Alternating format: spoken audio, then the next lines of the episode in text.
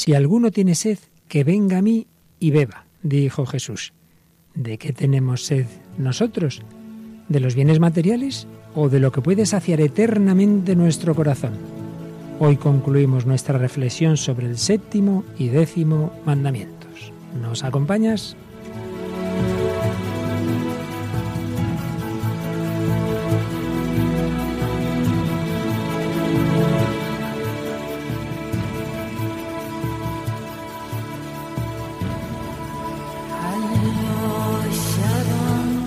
El hombre de hoy y Dios, con el padre Luis Fernando de Prada.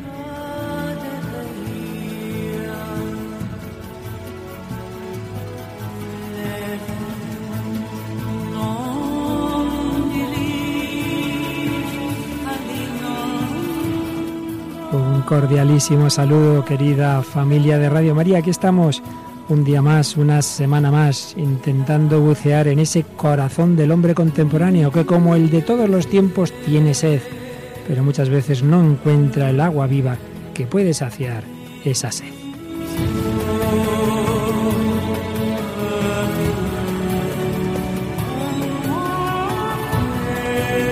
Y a fin de cuentas, la moral que estamos comentando pues es saber encontrar los bienes verdaderos, no es un conjunto de prohibiciones de no hagas esto, no hagas lo otro, sino estos son los bienes que pueden saciar la sed de verdad, de bondad, de belleza, de felicidad del hombre y de la mujer como la que hoy me acompaña, Mónica del Álamo. Hola Mónica, ¿qué tal? Hola padre, ¿qué tal? Bueno, buscando a Dios esta semana. Ahí estamos, ahí estamos. Bueno, claro que sí. Solo hay dos tipos de hombres razonables, decía Pascal, los que habiendo encontrado a Dios lo aman y los que no habiéndolo encontrado lo buscan. ¿No te parece buena reflexión? Pues sí, totalmente. Bueno, pues vamos nosotros también a captar las reflexiones de nuestros oyentes que también nos escriben cositas en Facebook, en el correo electrónico. Como siempre, has seleccionado algunos de esos mensajes, ¿verdad? Sí, como siempre, pues agradecemos a todos ¿no? vuestros comentarios, vuestra participación. Queríamos destacar pues especialmente el de Marisa García, que que reconoce que cuando se ayuda a los enfermos pues se siente una gran paz y que ella lo ha experimentado con su madre cuando ha estado en el hospital. También damos gracias a, Mario Granja que dice que este programa es como una luz en medio del mundo que, confunde la verdad y la mentira, entonces este programa es como una luz, también le agradecemos a Mario, y a Abu Gesell, que, que agradece mucho el programa y que dice que fue voluntaria durante 30 años en Radio María, así que eso agradece en Radio María durante 30 años. ¡Qué barbaridad! Pues será en Radio María de Italia, claro. Pues será, será. que es la única que lleva ya tanto tiempo. Pues qué bien, estupendo. Es una familia increíble la de Radio María en el mundo entero. Pues vamos a seguir adelante, dando esa luz que no es nuestra, evidentemente es la luz de Cristo, es la luz de la Iglesia. Y hoy terminando el comentario al séptimo y décimo mandamientos que hemos ido viendo unidos y para ello vamos a partir del recuerdo de una gran obra literaria, Rebelión en la Granja. Vamos a irnos al cine contemporáneo, a una película, bueno, con un nombre que se ha repetido en otras películas parecidas, pero esta es la primera que yo sepa que tuvo el nombre de Wall Street.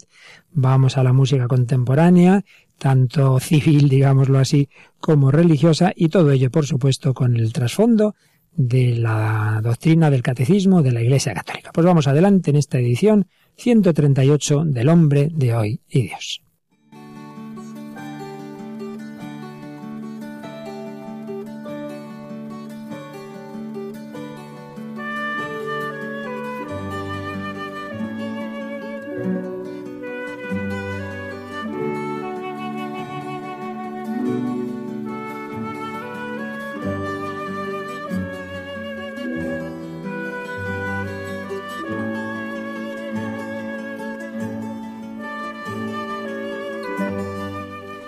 José Ramón Ayllón tiene una obrita, como todas las suyas, muy práctica, tal vez soñar, en la que partiendo de obras literarias nos transmite diversas ideas filosóficas, tal vez soñar la filosofía en la gran literatura y dedica un capítulo a la famosa obra de Orwell, Rebelión en la Granja, pero primero hace una introducción sobre justicia y utopía, recordando que muchas de las cosas más importantes en la vida del hombre guardan estrecha relación con la justicia, sin ninguna duda. Los derechos humanos, las formas de gobierno, la educación, el trabajo. Y este es un tema que viene de muy antiguo. Ya Platón recogía como idea antigua que hay que dar a cada uno lo suyo. No habría sociedad sin justicia. Y Eurípides escribió ni el atardecer ni la aurora son tan maravillosos como ella. Ciertamente, el afán de justicia es una constante aspiración universal. Desde muy pequeños nos ocurre que decimos esto no es justo. En familia o en, en clase, en familia, ay, le toca siempre a, a este lo bueno y a mí no, y esto es injusto. Tenemos un sentido innato de la justicia, pero también tenemos en las grandes obras literarias nuestro mismo Don Quijote. Tenía ese viejo sueño de resucitar una mítica edad de oro, unos siglos dichosos a quienes los antiguos pusieron nombre de dorados, porque los que allí vivían ignoraban estas dos palabras de tuyo y mío. Veía ahí como un ideal de compartir, etc. Pero a veces confundimos, como quizá en ese mismo texto, la justicia con esa utopía del igualitarismo. La tentación de la utopía política, escribe John, es inocente mientras no pasa del papel. Platón diseñó en la República un Estado cuasi policial, donde se aseguraba la justicia al precio de la libertad. Lo malo es que dos mm, siglos, no, no, que digo dos siglos, dos milenios después, todo esto se ha ido llevando a la realidad. Muy particularmente desde el marxismo, esas ideas de Marx saltaron del papel a la praxis política y se plasmaron en los totalitarismos de signo comunista. Y es esto lo que trata Orwell, que precisamente era un hombre que tuvo ese ideal de izquierdas comunista, de hecho vino a España eh, en la guerra civil y luchaba por, por el lado republicano, pero se dio cuenta de lo que era realmente el comunismo, por lo menos en su aplicación que se estaba realizando en la Unión Soviética. Ella escribió Rebelión en la Granja, Animal Farm, una fábula que comienza con la rebelión de los animales contra el señor Jones, propietario de la granja donde viven. La simbología era muy clara. Los animales son los trabajadores oprimidos, mientras que Jones representa al propietario explotador. El viejo mayor es un cerdo que aparece al principio como inspirador de la sublevación y les explica a los hombres que el hombre es el único ser que consume sin producir. No da leche, no pone huevos, es demasiado débil para tirar del arado y su velocidad ni siquiera le permite atrapar conejos. Y sin embargo es dueño y señor de los animales, los hace trabajar, les da lo mínimo necesario para mantenerlos. Apoyada en esos argumentos, la rebelión triunfa. La familia del granjero es expulsada y los animales se hacen cargo del funcionamiento de la granja. ¿Pero qué ocurre? Pues que los cerdos que desde el inicio de la revolución se han autoproclamado como clase dirigente, pronto comienzan a corromperse y a instaurar un sistema totalitario más duro que el revocado. Está claro lo que nos quería enseñar Orwell, como muchas veces frente a una injusticia y una revolución que termina generando otro régimen injusto. Leemos un texto de la obra. Squaller, uno de esos cerdos, fue enviado para dar las explicaciones necesarias a los demás animales. Camaradas, imagino que no supondréis que nosotros los cerdos estamos haciendo esto con un espíritu de egoísmo y de privilegio. Muchos de nosotros en realidad tenemos aversión a la leche y a las manzanas. A mí no me agradan. Nuestro único objeto al comer estos alimentos es preservar nuestra salud. La leche y las manzanas esto ha sido demostrado por la ciencia, camaradas, contienen sustancias absolutamente necesarias para la salud del cerdo. Nosotros trabajamos con el cerebro. Toda la administración y organización de esta granja dependen de nosotros. Día y noche estamos velando por vuestra felicidad. Por vuestro bien, tomamos esa leche y comemos esas manzanas.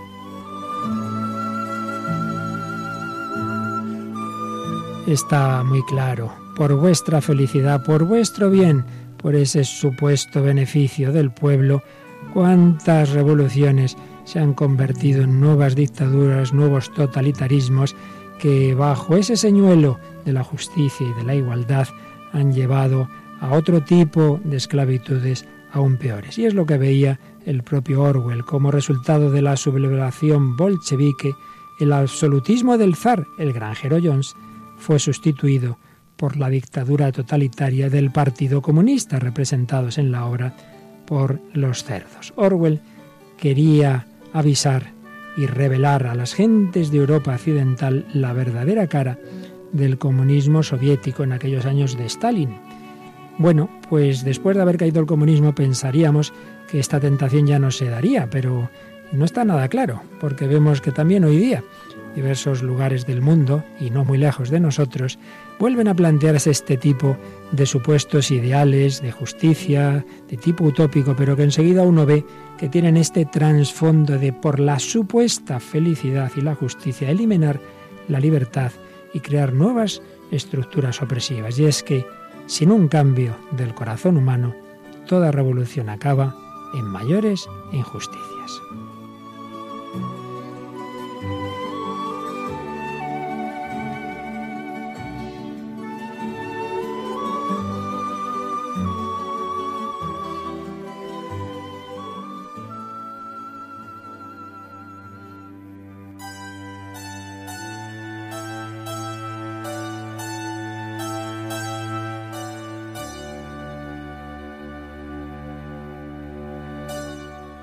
Bueno, Mónica, supongo que conocías tú como buena humanista Orwell y estas sus obras de tipo de denuncia distópica, me parece que se llama este tipo de literatura, ¿verdad?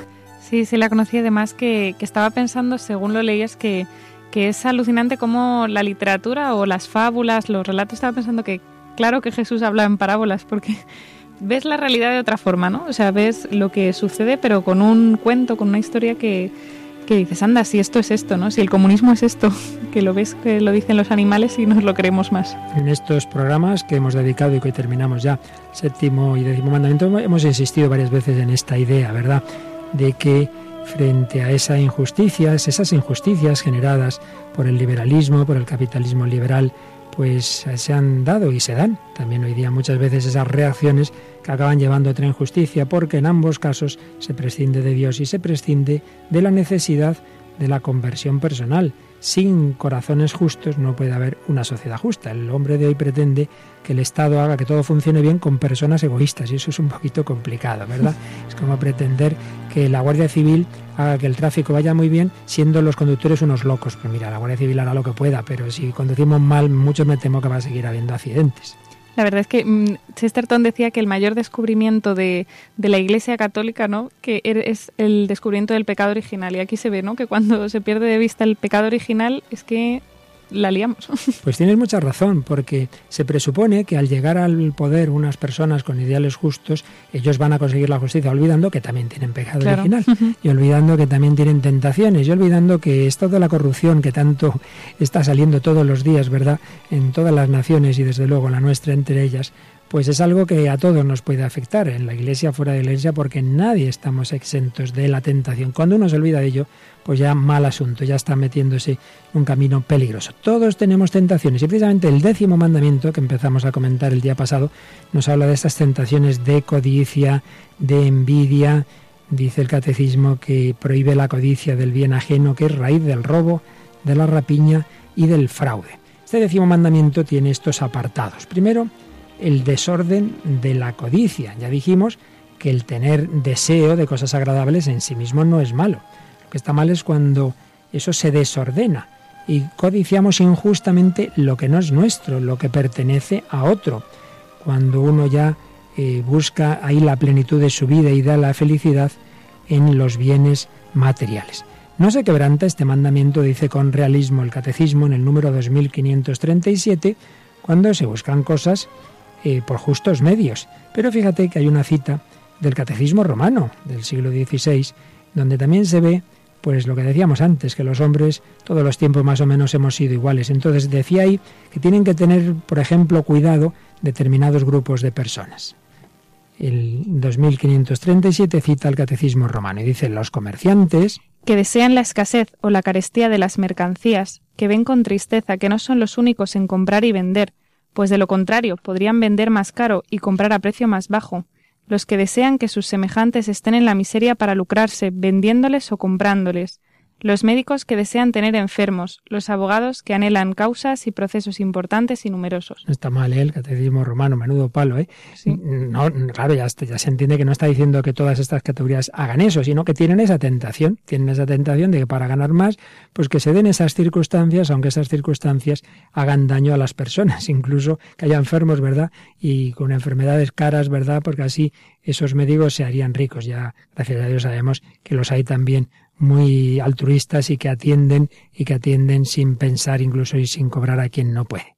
Así pues, primer apartado nos habla del desorden de la codicia. El segundo, los deseos del espíritu, como es la gracia de Dios que nos ha dado Jesucristo, la comunicación del Espíritu Santo, la única capaz de apartar el corazón de los hombres de la codicia y de la envidia, porque la mera ley, la ley que ya se había dado en el Antiguo Testamento, te dice lo que está bien y lo que está mal, pero no basta para justificar, no basta para darnos un corazón nuevo. Y de ello nos va a hablar el tercer apartado. Fíjate qué título tan bonito. La pobreza de corazón. Vamos a leer su número 2544. Jesús exhorta a sus discípulos a preferirle a todo y a todos, y les propone renunciar a todos sus bienes, por él y por el Evangelio. Poco antes de su pasión les mostró como ejemplo la pobre viuda de Jerusalén, que en su indigencia dio todo lo que tenía para vivir. El precepto del desprendimiento de las riquezas es obligatorio para entrar en el reino de los cielos. Fuerte esta última frase, ¿eh? Sí. Es obligatorio. Entonces, para ir al cielo, Mónica, tienes que quedarte sin nada. No, fíjate que dice desprendimiento. O sea, puede darse el caso, claro, que una persona, Dios no le pida renunciar a todos sus bienes, pero sí estar desprendido. Zaqueo, de hecho, dio todos los bienes que tenía dio la mitad, ¿verdad? Y cuatro veces más a el que le hubiera podido defraudar, porque a él no le pidió lo que al joven rico. El joven rico sí le dice, vende todo lo que tienes. Es decir, hay un nivel ya es de vocación particular, pero hay algo que es para todo cristiano, y es que hay que estar desprendido, de manera que en un momento dado te arruinas, o llega, pues eso, una necesidad grande de los demás, pues si uno está aferrado a sus bienes no va a cumplir, no va a cumplir el precepto supremo de la caridad. Y esto nos lo dice también el catecismo citando al Vaticano II citando la Lumen Gentium 42 en el número 2545. Todos los cristianos han de intentar orientar rectamente sus deseos, para que el uso de las cosas de este mundo y el apego a las riquezas no les impidan, en contra del espíritu de pobreza evangélica, buscar el amor perfecto. Todos los cristianos orientar sus deseos, porque si no, el apego a las riquezas van a impedir el verdadero amor perfecto. Y es que bienaventurados los pobres en el espíritu, nos recuerda también el catecismo las bienaventuranzas que revelan un orden de felicidad y de gracia, de belleza y de paz, número 2546, donde también se recuerda que Jesús, el Verbo, llama pobreza en el espíritu a la humildad voluntaria de un espíritu humano y su renuncia, y como San Pablo nos pone como ejemplo la pobreza de Dios mismo, cuando nos recuerda que Jesús, el Verbo, el Hijo de Dios, se hizo pobre por nosotros, siendo rico, se hizo pobre por nosotros. Y también está muy clara en todo el en toda la escritura, muy particularmente en el Nuevo Testamento, una llamada de atención y de cuidado a los ricos. ¿Qué dice el número 2547? El Señor se lamenta de los ricos porque encuentran su consuelo en la abundancia de bienes. El orgulloso busca el poder terreno, mientras el pobre en espíritu busca el reino de los cielos. Esto último es una frase de San Agustín y añade el catecismo. El abandono en la providencia del Padre del Cielo libera de la inquietud por el mañana. La confianza en Dios dispone a la bienaventuranza de los pobres. Ellos verán a Dios. Así pues, la pobreza de corazón eh, facilita, dispone el corazón para más fácilmente amar a Dios y al prójimo y la riqueza, que de por sí, ya hemos dicho, puede darse un rico santo, pero es verdad que es un peligro grande, es un peligro muy grande y en general pues puede predisponer al egoísmo y a la falta de amor y salvo que haya esté unida la riqueza material, los bienes materiales con ese desprendimiento interior. Bueno, pues no es precisamente lo que aparece el desprendimiento en la película que nos traes, que ciertamente subraya de una manera muy fuerte un, extremo, ese extremo del, de, de, tantos personajes hoy día metidos en el mundo de las finanzas, con toda la crisis que se está viviendo el mundo, pues se destaca eso, ese dominio, esa idolatría del dinero, de los mercados, quizá está a veces acentuado de una manera poco esquemática, pero es verdad, que duda cabe que se da por desgracia en muchas personas lo que vamos a ver en esta película. Pues la película es Wall Street, como decíamos al principio, que es una película estadounidense de 1987 dirigida por Oliver Stone y está protagonizada por Michael Douglas y Charlie Sin. Y la película va de, de eh, Bud Fox, que es un joven broker que intenta pues abrirse camino en Wall Street y durante todo el día pues trabaja en una empresa y en sus ratos libres trata de conocer a uno de los grandes magnates de las inversiones, que es un, un hombre al que admira mucho, que es Gordon Gecko, y resulta que este Gordon Gecko, pues decirle contratarle como agente, y entonces descubre que, que en el mundo es todo dinero, lujos, diversión, pero claro, empieza a ver que Gordon Gecko pues es un hombre que no tiene escrúpulos, que solo le importa el dinero, y que es capaz pues de hacer de todo lo posible para, para conseguir su objetivo. Y entonces, pues, Booth se, se, enfrenta a una decisión complicada, ¿no? Que es si seguir una operación muy atractiva, pero que infringe las, las reglas de la ética, o denunciar todo esto, ¿no? Que va contra sus principios, contra la ética en general y, y bueno, pues aquí se ve mucho todo lo que hablamos, ¿no? Sin duda. Pues vamos a escuchar un primer corte donde están unidos dos diálogos entre estos dos protagonistas, entre este gran magnate y este que quiere ser aprendiz del mundo de las finanzas. La mayoría de esos economistas de Harvard no sirven para nada. Hace falta un tío listo y hambriento y sin sentimientos. Unas veces pierdes, otras ganas, pero sigues luchando. Y si quieres un amigo, te compras un perro. Esto es una guerra de trincheras. Tengo 20 agentes analizando gráficos. No necesito uno más. Hasta otra, Woody. Yo no soy un agente cualquiera, señor Gecko. Deme otra oportunidad y se lo demostraré. Haré un esfuerzo especial, se lo demostraré. Por favor. ¿Quieres otra oportunidad? La que sea. Entonces deja de insinuar mi información y consíguemela. Acabo de enterarme de la venta de Bluestar. ¿Por qué? Anoche estuve leyendo a Rudy el cuento del osito y el tarro de miel. Ya sabes lo que pasó. Metió el morro en el tarro de miel y se quedó pegado. Para eso haberle leído Pinocho.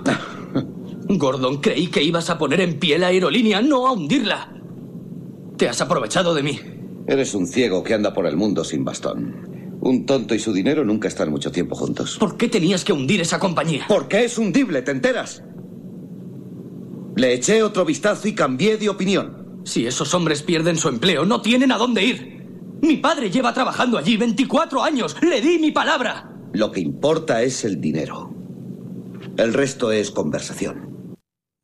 Lo que importa es el dinero o son las personas que aparecen en un claro extremo de ese capitalismo salvaje, pero claro, lo mismo en el extremo del colectivista eh, tampoco son las personas lo que importan, mientras que la clave de la doctrina social católica es que ante todo la persona, ese primer principio de la doctrina social de la Iglesia que es la dignidad de la persona humana. ¿En qué te has fijado en estos diálogos, Mónica? Yo creo que, padre, es una clara figura de, de, lo que pasa, ¿no? En la realidad, lo que decíamos antes, ¿no? Que, que nos acostumbramos a esta terminología tal y, y perdemos totalmente de vista a las personas. Claro, es ante todo el dinero que te da una, una apariencia de conseguir todo en este mundo. Con el dinero puedes tener seguridad, puedes tener salud, puedes tener diversión. Claro que luego también el fundador de Apple, el pobre se muere de, de un cáncer, con lo uh -huh. cual no está tan claro, ¿verdad? Ni mucho menos. Y la parábola que, que puso Jesús de aquel que había tenido una gran cosecha, edifica graneros y esa misma noche se muere.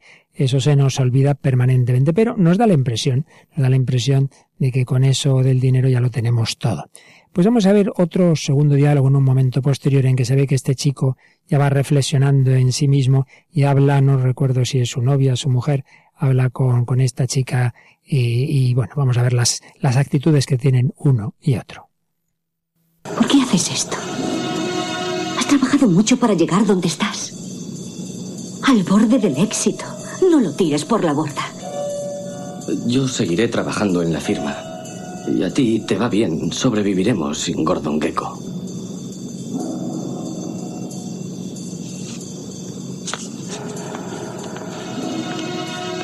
Yo no quiero solo sobrevivir. Es lo que he hecho toda mi vida. No digas más sandeces, Boo. ¿Eso qué significa? Significa que si te vas a enfrentar con Gordon Gecko, yo no puedo estar de tu parte. Ah, ¿no? ¿Lo dices de verdad? ¿Qué te ha prometido Gecko? ¿Cotizarte en bolsa? Y claro, sin los millones de Gordon y su beneplácito, ya no soy una buena inversión. Eres una persona admirable, Darien. Tú no eres un altruista tampoco.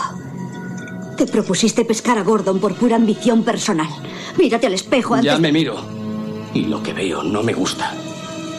Ya me miro.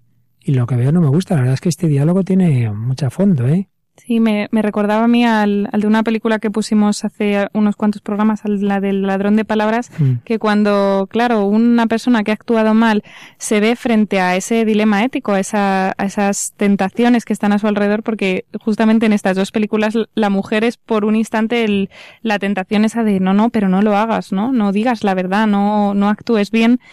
Y, y, cuando uno se encuentra ante estos dilemas éticos es cuando ves, ¿no? Si realmente te importa todo eso de la ética, todo eso de que hay que actuar bien, cuando ves que, que realmente se resiente tu bolsillo o tu honra o, o esas cosas, ¿no? además vemos lo que decía yo al principio, que no se trata simplemente de normas, sino de bienes. ¿Cuál es el bien más importante para ti, la persona o el dinero? Y en este caso, la relación eh, de estas dos personas que dice, no, no, pues yo no estoy de tu lado. Al revés que en otra película que trajimos, Family Man, donde ahí sí que es la mujer la que le dice al marido que es mucho más importante ser una familia unida pobre que el que tengan mucho dinero, sean muy ricos, pero se resquebraje la unidad familiar. ¿Cuál es el bien principal? Y de hecho todos sabemos, conocemos casos de matrimonios que se han roto por el trabajo, por la adicción al trabajo de uno de los esposos, por estar siempre fuera de casa, por no atender a la mujer o al marido, por no atender a los hijos, porque siempre hay mucho que hacer en el trabajo. Que además que es muy fácil ponerse excusas, ¿no? Tú tampoco eres muy altruista, le dice la otra, ¿no? O decir, bueno, todos actúan igual, tal, aquí, todas las excusas casi valen, ¿no? Y te pueden llevar a, a no hacer lo que tienes que hacer. Y ha salido también esa expresión, ¿no? Bueno, basta con el dinero suficiente para sobrevivir. Ah, no, no, yo no quiero solo sobrevivir, yo quiero más. La verdad es que prácticamente todos los temas que hemos ido tocando en estos programas anteriores están en este diálogo. Y bueno, están también en la música. En la música que siempre traemos primero una versión, digamos, civil y luego un, una orientación ya más explícitamente cristiana. ¿Cuál es la civil de esta semana, Mónica? pues la que traemos es una canción de Alex Ubago, que se llama Fantasía o Realidad y también es muy conocida porque es el nombre de, de un disco que él pues salió en 2004 y bueno, es una reflexión curiosa, ¿no? Sobre la fantasía, realidad, lo que nos importa, lo que en este mundo de pobreza del que hablamos, si realmente nos importa, se, se pregunta Lesubago. Pues vamos a ver qué es lo que realmente nos importa.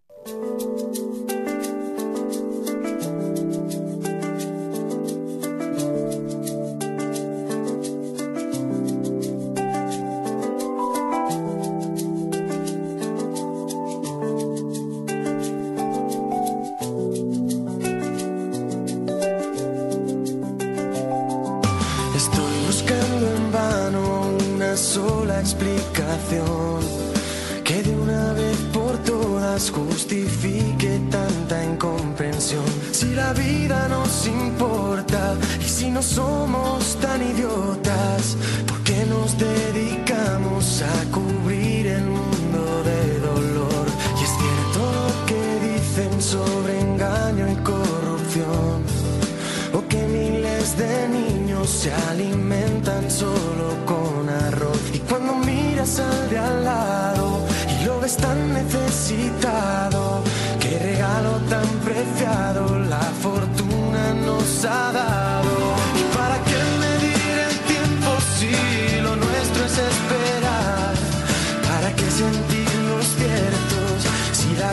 nos da igual. ¿O para qué creernos todo lo que vemos y al final no sabemos ni siquiera si es fantasía o realidad?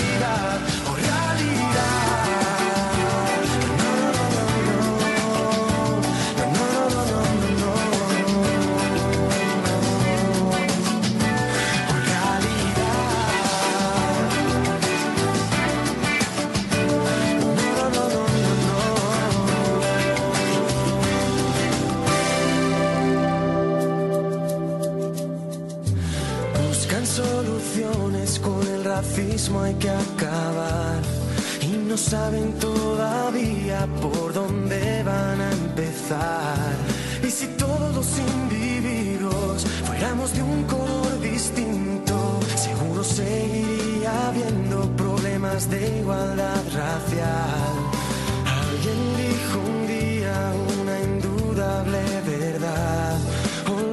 Las pequeñas alegrías por lograr la gran felicidad. Son detalles de la vida que dan otro punto de vista. Quizás sea demasiado tarde cuando los quieras valorar. ¿Y para qué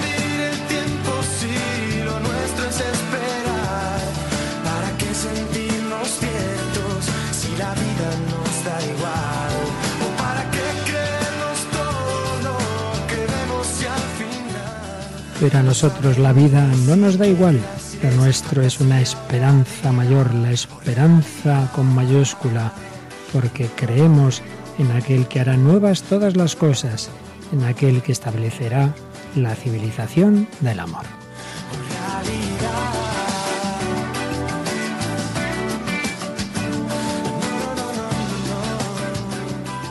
Pues aquí seguimos, queridos amigos, en Radio María, en El Hombre de Hoy y Dios, Mónica del Álamo, y que nos habla el Padre Luis Fernando de Prada, hablando del décimo mandamiento, hablando de la codicia, de la pobreza de corazón, del deseo de ver a Dios, que tantas veces, por desgracia, cambiamos por los ídolos de este mundo.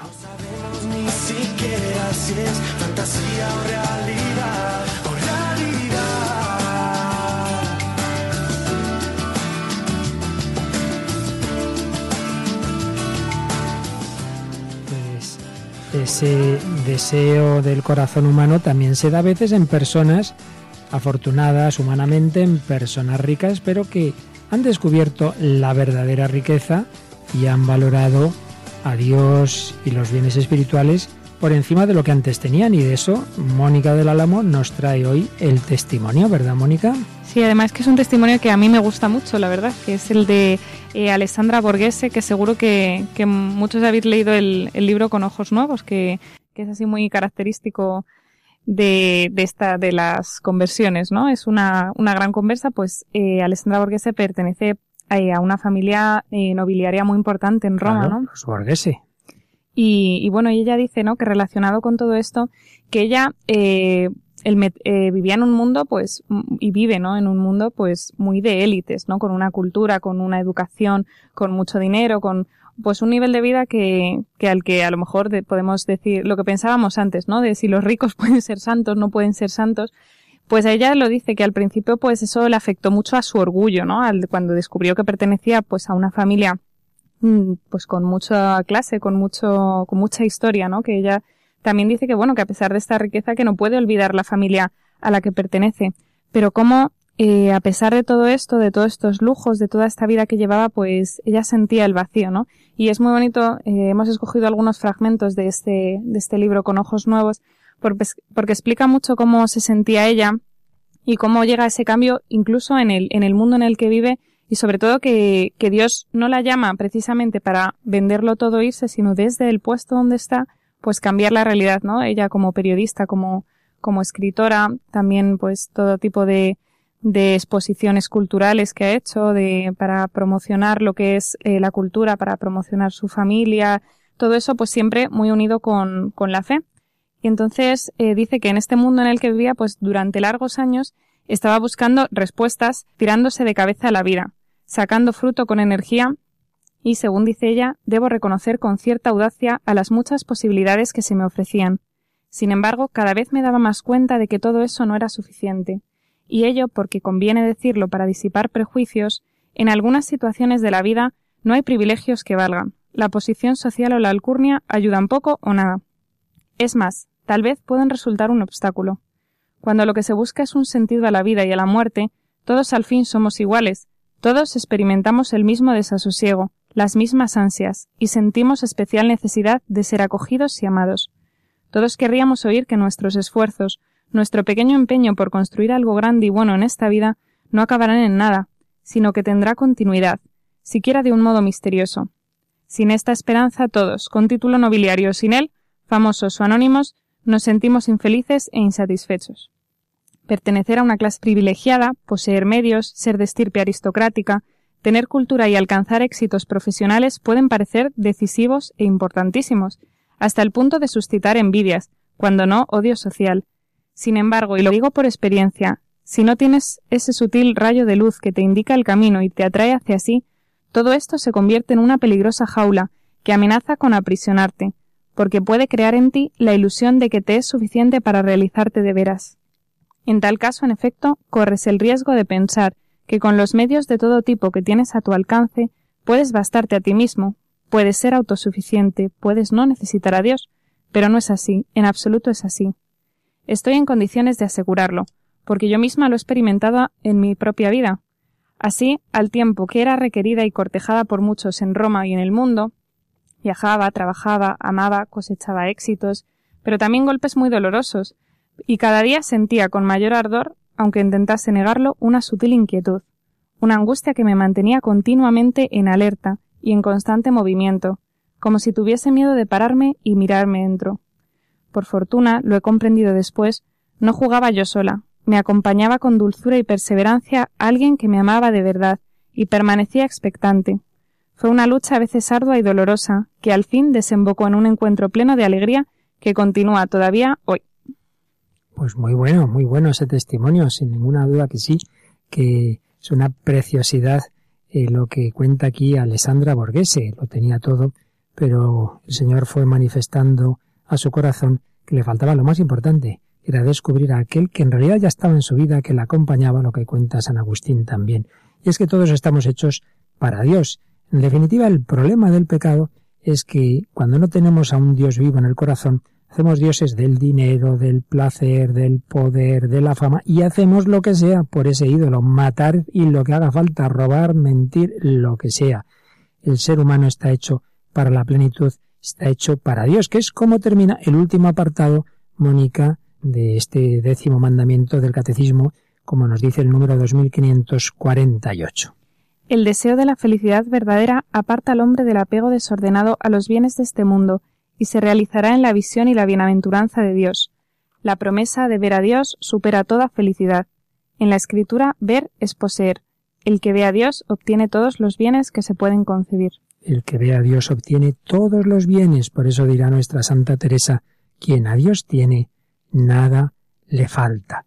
Y vive tranquilamente en manos de Dios, y si es pobre, pues confía en que el Señor pues ya nos dará lo que necesitamos. Mirad las aves del cielo, dirá Jesús, y ved cómo vuestro Padre Celestial las alimenta. Hay una cantante argentina que se llama Atenas María y nos habla precisamente de ese, de ese pasaje evangélico y lo pone en música. Vamos a escucharlo un poquito.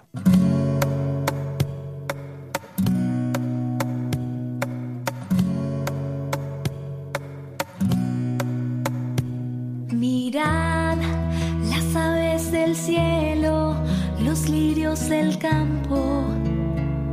Dios de ellos cuida y más hará por nosotros que somos sus hijos con amor eterno.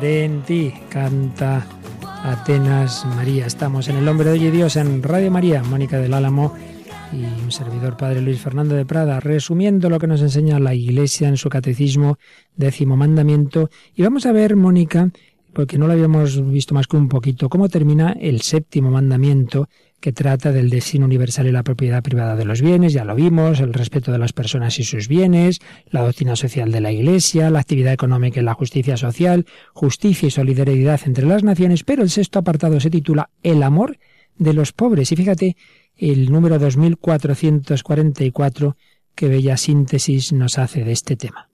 El amor de la Iglesia por los pobres pertenece a su constante tradición. Es una cita de Juan Pablo II en su encíclica Centésimus Annus, y sigue diciendo el catecismo. Está inspirado en el Evangelio de las Bienaventuranzas, en la pobreza de Jesús y en su atención a los pobres. El amor a los pobres es también uno de los motivos del deber de trabajar, con el fin de hacer partícipe al que se halla en necesidad.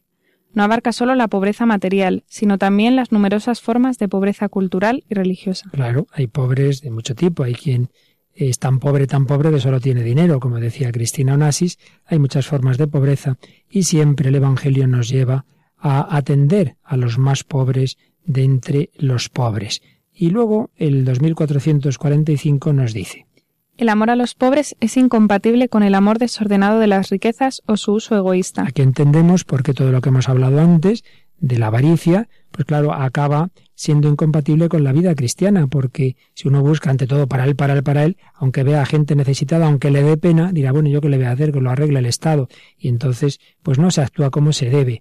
Y aquí luego viene una larga cita de la carta del apóstol Santiago, que tiene unos unos párrafos tremendos sobre las injusticias. Ahora vosotros ricos llorad, dad alaridos por las desgracias que están para caer sobre vosotros. Vuestra riqueza está podrida y vuestros vestidos están apolillados. Vuestro oro y vuestra plata están llenos de herrumbre y su herrumbre será testimonio contra vosotros. Habéis acumulado riquezas. Mirad, el salario que no habéis pagado a los obreros que segaron vuestros campos está gritando. Son esos pecados que claman al cielo. Y los santos padres, esos grandes teólogos y santos de los primeros siglos, pues hablaron mucho de este tema, muy particularmente uno de ellos, San Juan Crisóstomo, no se andaba con bromas, fíjate qué frase recuerda el número 2446. No hacer participar a los pobres de los propios bienes es robarles y quitarles la vida. Lo que tenemos no son nuestros bienes, sino los suyos. Es decir, cuando a alguien le falta lo más necesario y yo no se lo doy, dice San Juan Crisóstomo, le estoy robando. Oiga, si yo no sé, esto es mío. Sí, es suyo porque Dios le ha puesto unas circunstancias que pueda tener, pero no solo para usted, sino para que comparta. Naturalmente hay muchas formas de hacerlo. Y por mucho que se desarrolle y se debe desarrollar la justicia social, los servicios sociales, todo lo que hace el Estado, las diversas instancias políticas, no hay que olvidar, como explicaba preciosamente Benedicto XVI en la, su primera encíclica de Euscaritas, es siempre será necesaria la caridad personalizada. Hay algo que no te lo va a dar nunca el dinero, un servicio social, que es la atención cariñosa al pobre, al enfermo, al anciano, a ese que está solo en casa aunque tenga bienes de todo tipo Siempre hace falta esa actitud del corazón que llamamos misericordia, por eso no están pasadas de moda las obras de misericordia, y lo recuerda el número 2447. Las obras de misericordia son acciones caritativas mediante las cuales ayudamos a nuestro prójimo en sus necesidades corporales y espirituales. Instruir, aconsejar, consolar, confortar son obras de misericordia espiritual, como perdonar y sufrir con paciencia.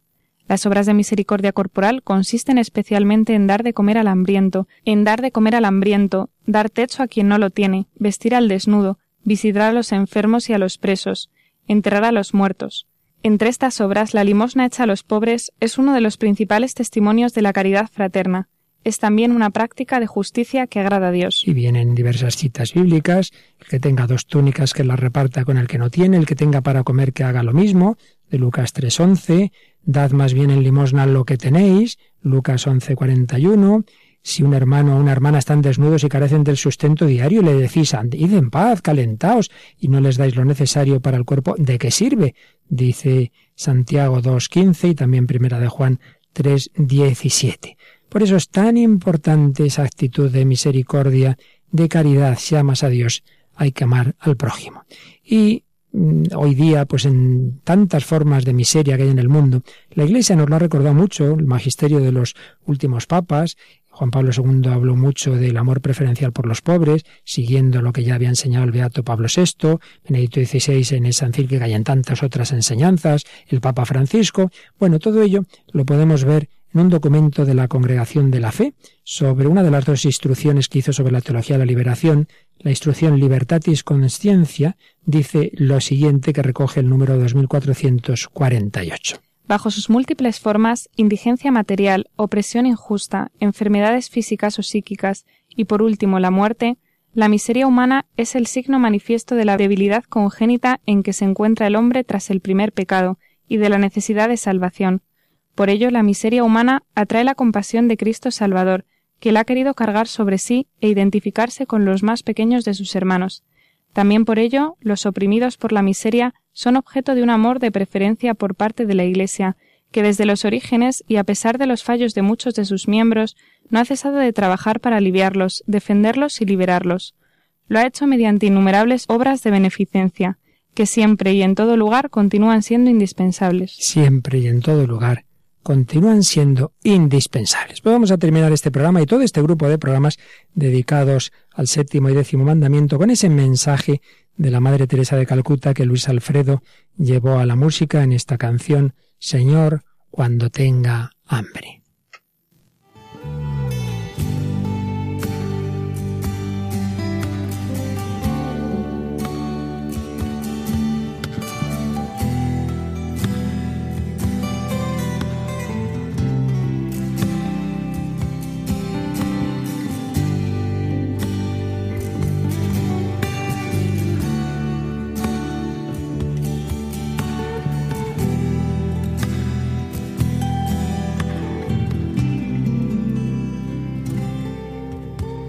Señor, cuando tenga hambre,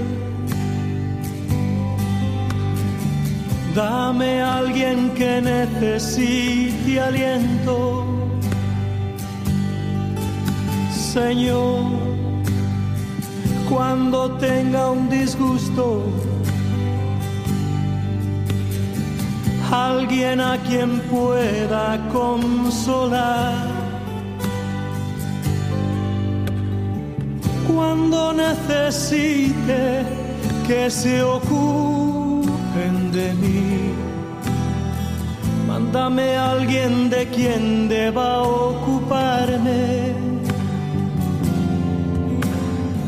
Cuando me sienta humillado, cuando sea despreciado, haz que siempre tenga alguien a quien alabar.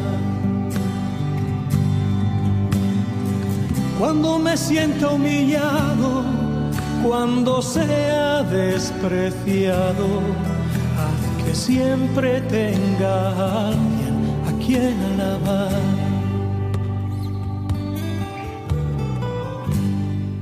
Haz que siempre tenga alguien a quien alabar.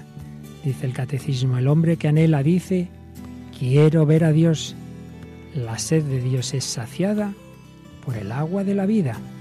Y también nos recuerda que el desprendimiento de las riquezas es necesario para entrar en el reino de los cielos. Bienaventurados los pobres de espíritu.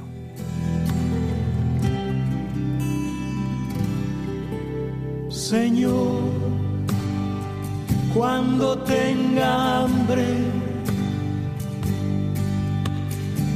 Dame a alguien que necesite aliento. Señor, cuando tenga un disgusto,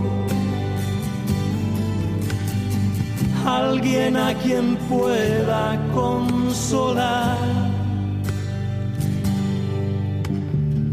Cuando necesite que se ocupen Mándame a alguien de quien deba ocuparme. Cuando me sienta humillado, cuando sea despreciado, haz que siempre tenga alguien a quien alabar. cuando me sienta humillado, cuando sea despreciado, haz que siempre tenga alguien a quien alabar.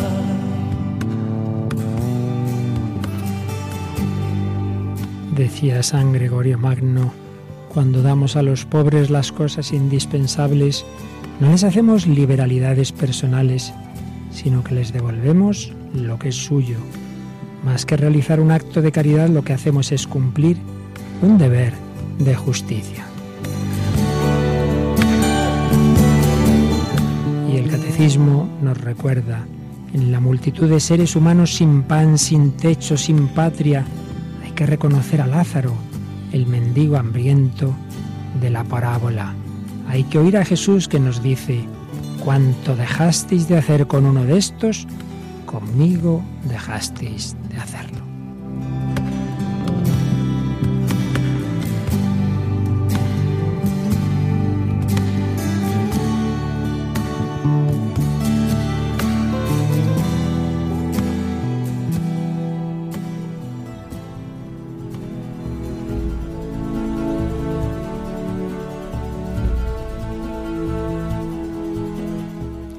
Pues así terminamos no solo este programa, sino todos los que hemos dedicado a estos séptimo y décimo mandamientos. La vida cristiana tiene que ver con todo, también con los bienes materiales, como tiene que ver con la vida, quinto mandamiento, con la familia, cuarto mandamiento, con la transmisión de la vida y el amor a través de la sexualidad, sexto y noveno mandamientos, pues tiene que ver con los bienes económicos y con la verdad y el honor de que hablaremos en los próximos programas. Octavo mandamiento pero entre tanto esperamos como siempre vuestros comentarios, vuestras sugerencias, vuestros testimonios si queréis y para ello ya os recordamos los medios que tenéis de comunicación. Pues tenemos por una parte el correo electrónico que es el hombre de hoy y Dios arroba radiomaria.es con doble Y y luego también pues se puede escribir a Facebook tanto a El Hombre de Hoy Dios como a Radio María y poner los comentarios y bueno, siempre se pueden pedir los programas, ¿no? Por los podcasts y, llamando al 902-500-518. El programa este o los anteriores, todos los que llevamos, podéis bajarlos en efecto de la página web del podcast o más sencillamente pedir los DVDs, donde están todos ya archivados los 138 con el de hoy, que ya está bien, Mónica. Sí, sí. Ya está bien, ¿eh? Se dice pronto. No nos han echado todavía, es una suerte. bueno. Pues queridos oyentes, terminamos como os digo este bloque, pero vamos al próximo día con el octavo mandamiento y ya decimos que no es mandar por mandar, la ley de Dios no es prohibir, mucho menos por prohibir, sino enseñar los bienes verdaderos, los que al final van a hacernos más felices, los que van a llenar nuestra vida y nuestro corazón, el corazón del hombre que busca a Dios. Gracias a Mónica del Álamo hasta la próxima, Mónica. Hasta la próxima. Gracias a Mónica Martínez que tenemos ahí en el control. No tiene micro ahora mismo a mano, pero os saluda a todos con la mano. Y, y quien os habla, el Padre Luis Fernando, os desea que paséis una feliz semana buscando siempre a Dios, que Él os bendiga.